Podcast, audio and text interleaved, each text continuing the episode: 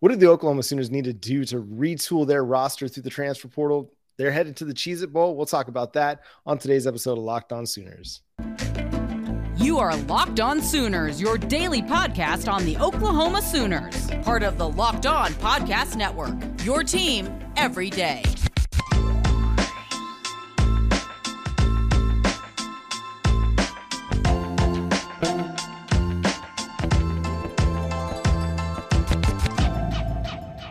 What's up, Sooner Nation? Welcome to Locked On Sooners, and thank you for making Locked On Sooners your first listen every single day. We're free and available on all platforms, Spotify, Apple, Google, and on YouTube. So subscribe to the show wherever you get your podcast.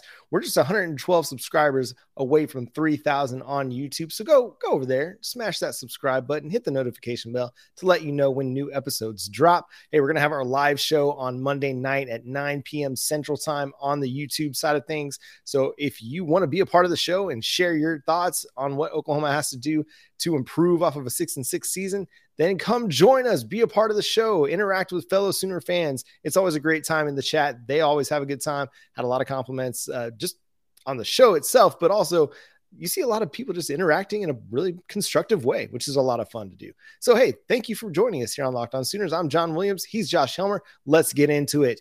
The Oklahoma Sooners are heading to the Cheez-It Bowl to play the Florida State Seminoles. All time, the Oklahoma Sooners hold a 6-1 record, six straight dating back to 1976 over the Seminoles, and they won the last two in 2010 and 2011, and of course the national championship win over Chris Winkie and the Seminoles back at the end of the 2000 season. Josh, your thoughts on the Cheez-It Bowl?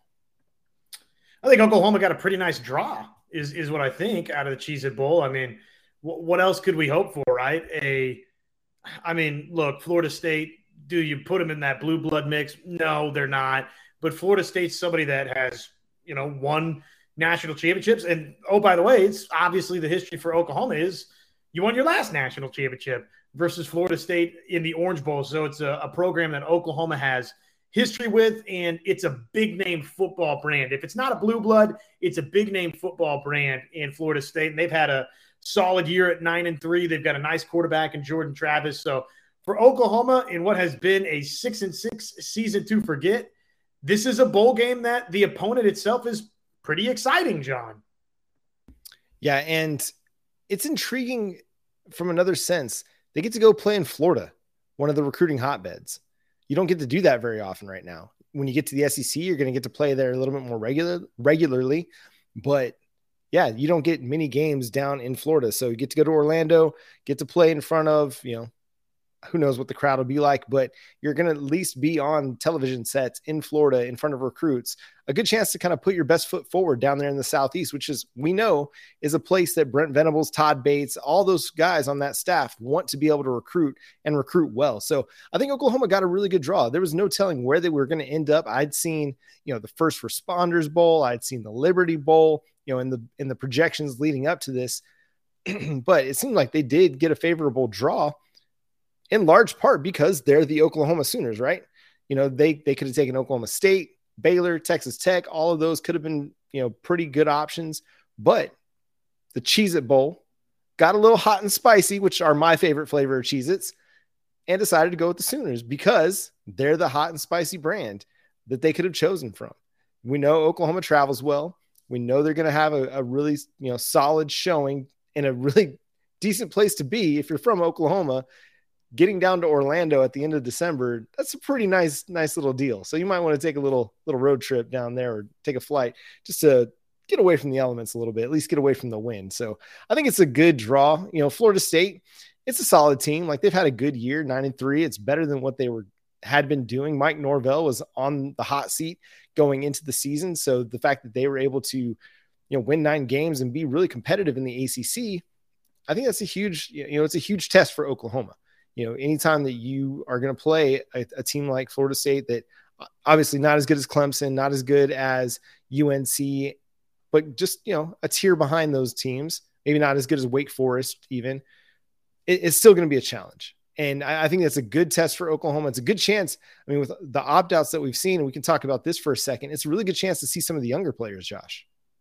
Absolutely it is. And, I've been kind of campaigning this or, I don't know, workshopping throughout the year this take, but honestly, I'm kind of down with bowl opt-outs more so than I ever was or thought I would be 3, 4, I don't know, maybe even as recently as a year ago, right? But getting to see what we saw a year ago, even though honestly, it proved to be a little bit of fool's gold for us, what we saw in the Valero Alamo Bowl from some of the top OU performers, John, it adds a layer of intrigue to the bowl game itself. And it creates some great talking points for us throughout the offseason, gives us some insight into, okay, well, this is one game that we've seen XYZ player play, and it drives a lot of our conversation, again, throughout the offseason, expectations of what maybe the hype train should or should not look like for said player. Now, again, I mean, I would point you no further than, maybe Stripling or Downs or Grimes, right, until, late in the year to where really what happened in the Alamo Bowl was not indicative of what happened in 2022 for Oklahoma. But all of that being the same, I guess what I'm saying is I've totally flip-flopped here to where I kind of don't get as upset when some of the, key figures in your program for a game like this in the Cheez-It Bowl aren't playing in it. You understand. And look, I'm from the same end of the equation. If you told me that every single star, John, for Oklahoma was playing in the game, then, hey, great. I'm happy to see these guys play one more game in the Crimson and Cream. But if they're not, because it's not a college football playoff game, and there's not a national championship on the line, and, oh, by the way, some of these guys are trying to protect the almighty dollar in terms of the 2023 NFL draft, then a first look at some of these other players, or maybe more of a look than we've seen so far, is not the worst thing. So I kind of dig that portion of it.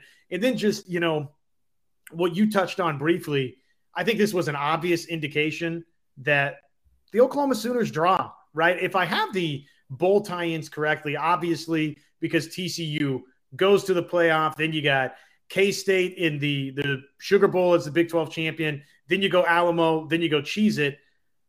Based on the way the season played out, absolutely Oklahoma, doesn't maybe necessarily have any business being in the Cheez-It Bowl, being the second pick off the board from, TCU, K-State, and then the next two. Yeah, I mean, based on 6 and 6, no, but I guess I could also make an argument for you, John, that it's a clear indication of, number one, yes, the brand of Oklahoma matters, and Oklahoma's going to rate, and the Cheez-It Bowl wants Oklahoma for that very reason. But number two, John, I will make the argument, Oklahoma, save for the TCU and Texas game, played some exciting football games, and, I think that probably the Cheez-It Bowl's banking on that a little bit. Yeah, you're definitely hoping for that. It's going to come down to how well, Jacob Sexton or Jake Taylor, Tyler Guyton, you're kind of your next offensive tackles after Wanya Morris and Anton Harrison declared for the NFL draft, how well they contain Jared Verse, who was a very highly coveted transfer target in last year's transfer portal out of Buffalo, goes to Florida State, puts up a really good year, has NFL draft prospects himself, but is planning on playing in the bowl. So that's going to be a really interesting matchup. Unlike the Oregon game where they had a lot of guys out due to illness and a lot of guys that opted out of that game, your young offensive tackles are going to get a test. And I mean, I haven't spent much time watching Florida State, so I can't really tell you much else beyond Jared Verse. But I mean, I haven't heard anything from Braden Willis yet on whether or not he's playing in the bowl. So I'm assuming he is at this point. We know Marvin Mims is planning on playing. And so you're going to have two of your more important offensive figures. Dylan Gabriel is going to play.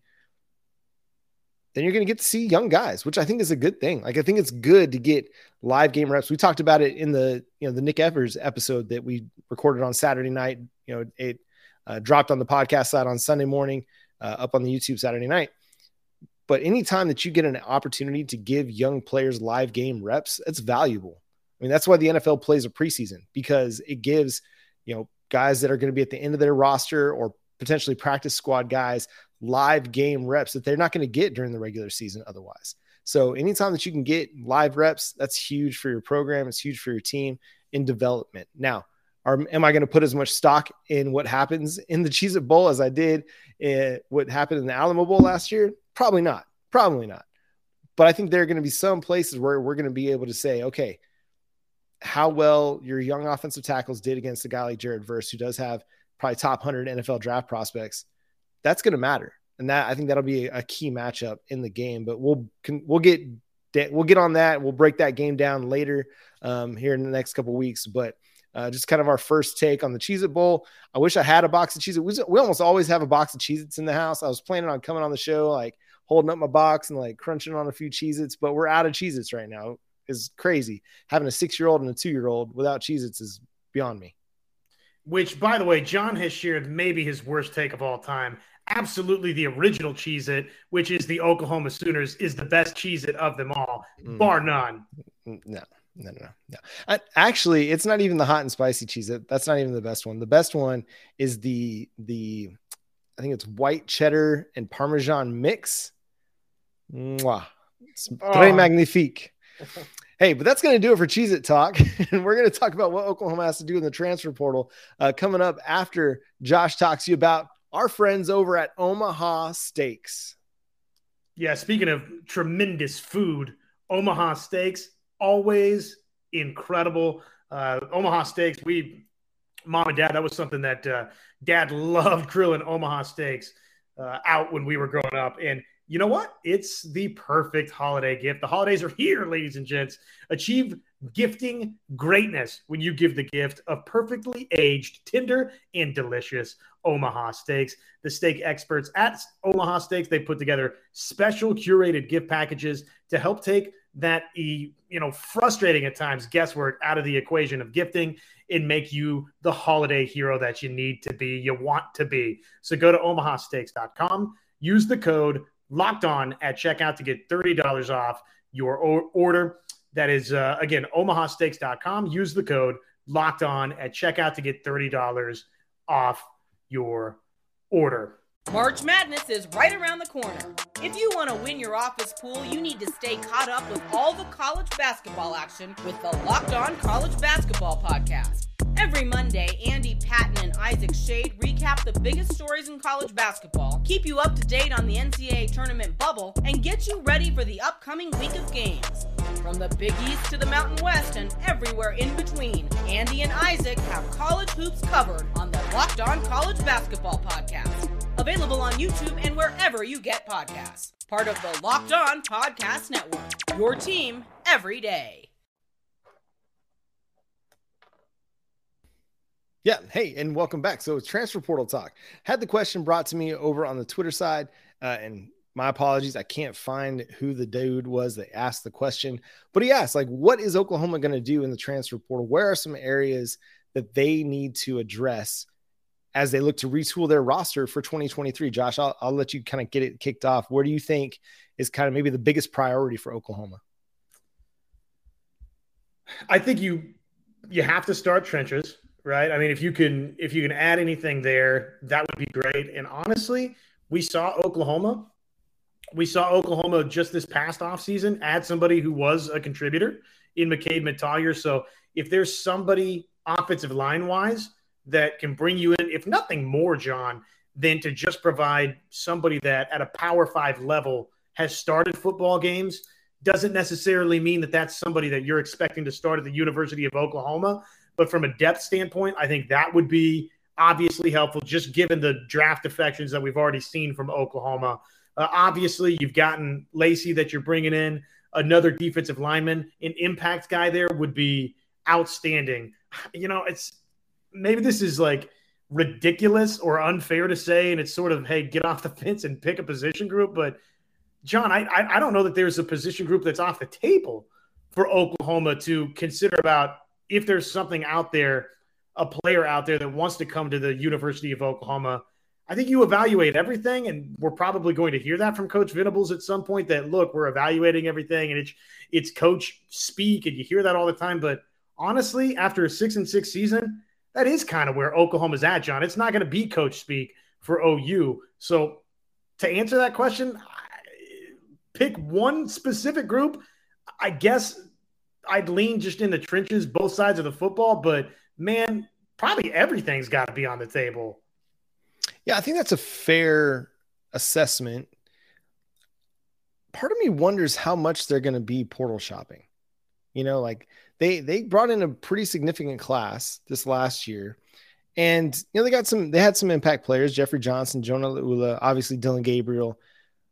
But I think at wide receiver, I don't know how much they'll attack. Now, if somebody, you know, comes available that is an immediate upgrade over anything that they have, maybe they make a move. But you brought in two wide receivers with experience last year in the portal and didn't really play them much. So you don't really have much of an understanding of what they bring to the table for you. We might see more of them this next year. We haven't heard anything on Marvin Mims yet. Him playing in the bowl game, I mean, that doesn't necessarily mean that he's staying. It doesn't necessarily mean he's going. It just he's playing in the bowl game. So you might not have necessarily have a need at wide receiver.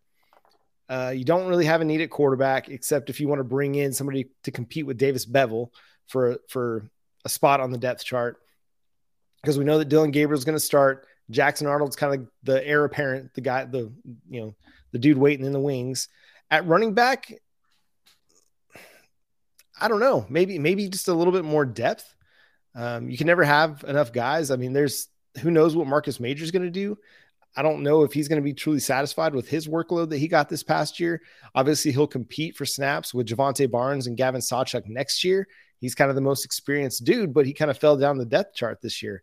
I think offensive line, you can never have enough offensive linemen. They've done a really good job at adding guys in the portal. You know, it was McCabe Mittagher this past year, Chris Murray the year before that played significant snaps for the Oklahoma Sooners and were impact players along the offensive line. I think that's a place where Bill Biedenboe can continue to go shopping and see, hey, can I add another, you know, important depth piece at least to see like, hey, can they compete for a starting job? I think they're going to be intrigued to see what your young tackles can do. You know, they're four-star guys. You got Tyler Guyton, who showed some things this past year. I think he'll be in line to start at one of the tackle spots. So I think offensively, it'll be interesting to see. A tight end, that could be a place where they look to get it a little bit more experience because you don't really have much of that right now at tight end. That's not to say that those guys couldn't end up starting, whether it's Jason Llewellyn or Caden Helms, but you want to have a solid floor.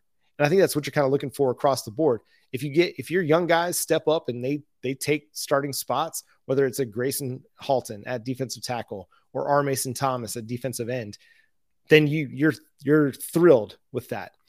But you want to have a solid floor. You want to have kind of a safety net. And that's why they brought in guys like Jonah Laulu, Jeffrey Johnson, Daniel Parker at tight end as well, just to give yourself some stability in case your projections don't pan out. Defensively, I'm with you. I think if they can add some more interior defensive line play, that'd be helpful. Ethan Downs, I think he's on an upward trajectory. You know, I think he finished the season really strong. Maybe another year to kind of continue to develop him and Danny Stutzman. I think they'll have better seasons next year. And we saw them get better as the season went along. And I think that, you know, being their first year starting with this team, I think it's going to give them an opportunity to continue to develop. Secondary, I'd like to see them add some players in the secondary, although we don't know what's going to happen with Woody Washington. I imagine he's back because I don't necessarily think he had the season that he was hoping he'd have. CJ Colden, hopefully he's back because he's one of your more impactful defensive back, you know, players. And then Billy Bowman will start, and then it looks like Key Lawrence will probably be back as well. And so I don't know. It'll be interesting to see. But I also have this feeling, and you can tell me if I'm crazy about this after the break here in a second. But I don't know if they have to be super aggressive in the transfer portal, and that might be really crazy. And we'll talk about that after I talk to you about our friends over at Simply Safe. Simply Safe is the place you want to go if you're concerned about your home security during the holiday season. If you're living in a neighborhood like we are and you're hearing of folks having packages stolen off their front porch, maybe it's time to look into Simply Safe. We believe homes should be where you and your family feel safest, especially over the holidays. This season, give yourself and your family the gift of peace and protection with the number one rated home security system, Simply Safe. And right now, Simply Safe is offering Locked On Sooners listeners 40% off a new security system. 40% off. That is a crazy discount. Don't put it off. Go to Simply Safe. It was named the best home security system of 2022 by U.S. News and World Report for the third year in a row. They've got great technology exclusively for Simply Safe that it provides 24/7 professional monitoring agents with their Fast Protect system. It's a whole home security system with advanced sensors for every room, window, and door, HD security cameras for inside and out, smarter ways to detect motion that alert you only when a threat is real, and even hazard sensors that detect fires, floods, and other threats to your home. I mean, there's no telling what could happen to your home. Having a system like Simply Safe just provides you the extra peace of mind. Like, if a flood's coming, you know what to do. If you're out of town and your water heater starts leaking a little bit, Simply Safe can alert you, and you can get somebody in there just to shut the water off, prevent any further damage. Again, Simply Safe, that's where you need to go. simplysafe.com/LockedOnCollege, using our promo code LockedOnCollege to get 40% off any system over at simplysafe.com. So Josh, again, this might be a crazy take. This might be incredibly wild. But given the 2022 recruiting class, I know they lost Nick Evers. I know they lost Kevontae Henry. I know they lost Alton Tarber. But given you got Robert Spears Jennings coming up, you got Gentry Williams going to probably see more time. You've got Kobe McKenzie and Jaron Kanick and Kip Lewis. You got Grayson Halton. I mean, we haven't seen what's going to happen with Jordan Kelly or Isaiah Coe yet. You've got your defensive line pretty well intact. You got Jacob Lacey coming in. So the defense, I mean, there are players that you think are going to be pretty impactful for you. Offensively, we kind of talked about what's there and what you're losing. But am I crazy to think that maybe they won't be super aggressive given their recruiting class from 2022, what they're putting together for 2023? It could just be like, hey, let's let this ride. Let's let these young guys play and figure it out. It's obviously it's going to be the question of the offseason, and then after said question is answered, John, it's going to be the question that's revisited next season, depending on, you know, what happens and what plays out for Oklahoma. I say that because, look, you're coming off a 6-6 season, and if it goes poorly next year, then I'll break the news to you. Brent Venables is going to be on the hot seat going into his third season. So with all of that being out there and on the table, I do think, and I still believe, the lifeblood of Oklahoma's program and of really any successful college program, John, is still going to be built upon what the 2022 class,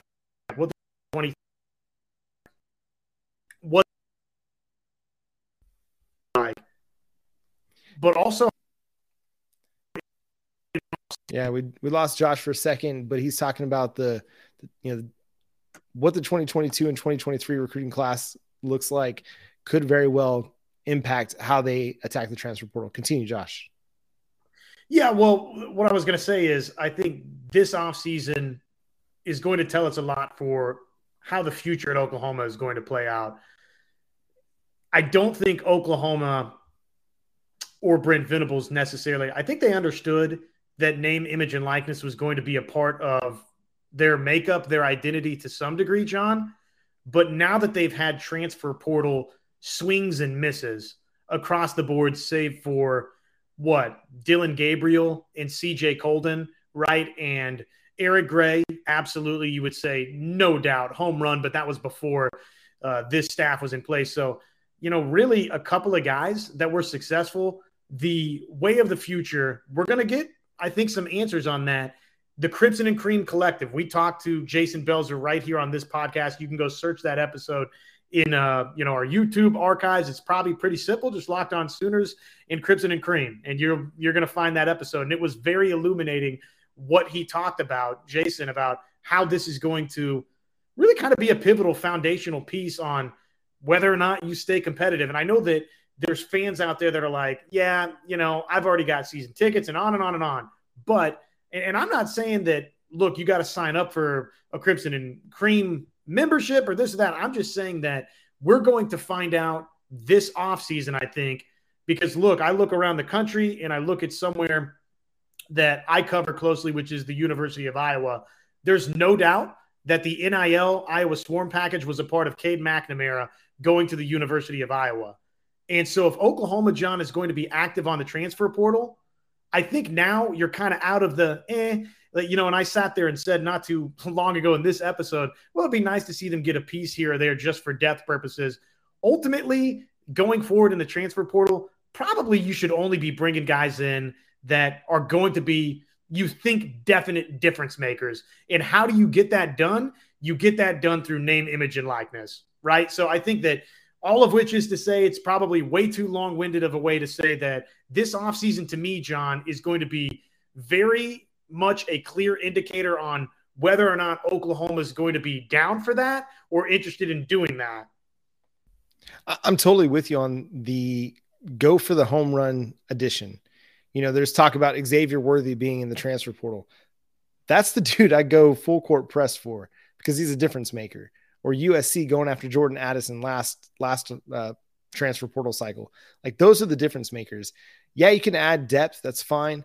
But I think even Brent Venables has mentioned in the last year, like, they want the foundation of their program to be built through recruiting. And we saw how much emphasis they put on that in, you know, as they finish the 2022 cycle, and this 2023 one is going to end up even better than what it is now. They're 7th in the nation in 24/7 Sports team recruiting rankings. It's going to climb. It just is. So I think that's what they want the foundation of their team to be. And you're right.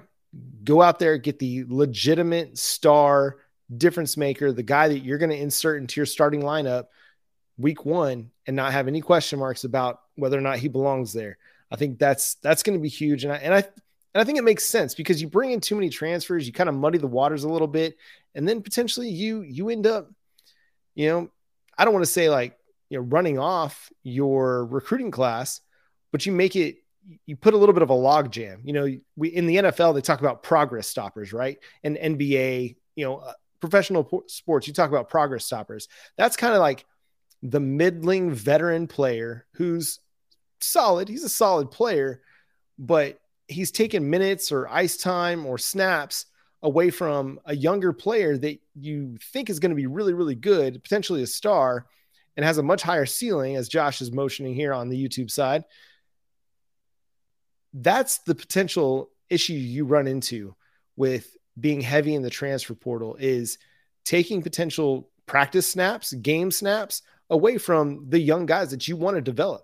The way you develop them is giving them reps. If you've got too many transfers in-house that are veteran players that are more than likely going to be above them on the depth chart, it limits the amount of snaps and reps those guys can get.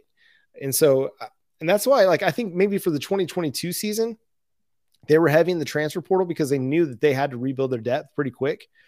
But I don't know if they're going to be as aggressive in the 2023 cycle. Maybe they will, but I don't even know if they have to be, because if you want recruiting to be the foundation of your program and how you acquire talent and then go after a piece here and there in the portal, then maybe you're not going to go shopping in the same vein that you did, or you're going to be looking for more just like solid floor pieces. Like I said, I just think that we are set for what is going to be a fascinating case study on what the rest of Oklahoma's future, both in the present and long-term, looks like with Venables and this staff in place, right? I mean, I think it's pretty obvious just reading the tea leaves out there that Oklahoma has changed its tone and tenor a little bit in regards to name, image, and likeness. And I think, now I don't have this on any sourced authority. This is just an educated guess on my behalf. So I don't want to present this in the way that people think that, you know, it's in any way that I've got some sort of source on the inside telling me this. I'm just putting the puzzle pieces together. And I do think that you're going to see Oklahoma. I'm hopeful of this too, John, that you see Oklahoma be a little bit more selective with what they add out of the transfer portal, and that what they add out of the transfer portal are guys that, frankly, name, image, and likeness was a big part of them choosing to come to Norman, and they're difference makers coming to Norman. And that's going to do it for today's episode of Locked On Sooners. It's a great place to stop there on that one, Josh, because it's going to be a really interesting offseason to see how this coaching staff looks to continue to build this program. We'll find out here in the next coming, you know, the coming weeks. I think we'll learn more after the bowl season on Oklahoma's transfer portal acquisitions, but the next couple months are going to be really, really key to Oklahoma's future under Brent Venables. Absolutely. But until next time, again, don't forget about our live show Monday night, 9 p.m. Central Time on YouTube. Come be a part of it. Interact with fellow Sooners fans. Sometimes every once in a while we get a fan from an opposing team in there to talk shop, but you know, it's usually good natured. It's never, you know, real disrespectful. It's just having fun. And we just like to have fun on the show. We usually go 30, 45 minutes. Sometimes we, like last week, I think we went 50 minutes because there was just so much to talk about. So come be a part of the show. We'll take your questions. We'll react to your comments over there on the YouTube chat. So make sure you're doing that. Subscribe to the show wherever you get your podcasts. Again, help us get to 3,000 subscribers on YouTube. Just 112 away. Be a part of helping us get there. That's our goal. We launched YouTube. It was like the 1st of November in 2021. And so in a little over a year, it's gone from no subscribers to 3,000 subscribers. And you're a big part of that. And I just want to say thank you for being a part of the show. It's been a blast. And I know Josh has only been a part of the show for about 8 months or so, but I'm thankful to have him on the show. It's always great chopping up Sooners football and other sports with Josh. And it's been fun over the last year. It's like we're saying goodbye at the end of the year or something like that. It's not even the case. We're going to have so much more every single day with you on the Oklahoma Sooners. We might take a day off here and there, but for the most part, we're going to be 5 days a week from now until June, July, kind of the dead time for Oklahoma sports. But until our live stream Monday night, 9 p.m. Central Time, we'll catch you then. He's Josh. I'm John. Boomer Sooner.